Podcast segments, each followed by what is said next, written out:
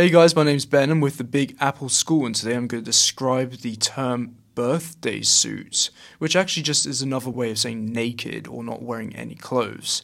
An example would be, dude, look out the window, the neighbor's freaking out again, he's strolling through the street in his birthday suit.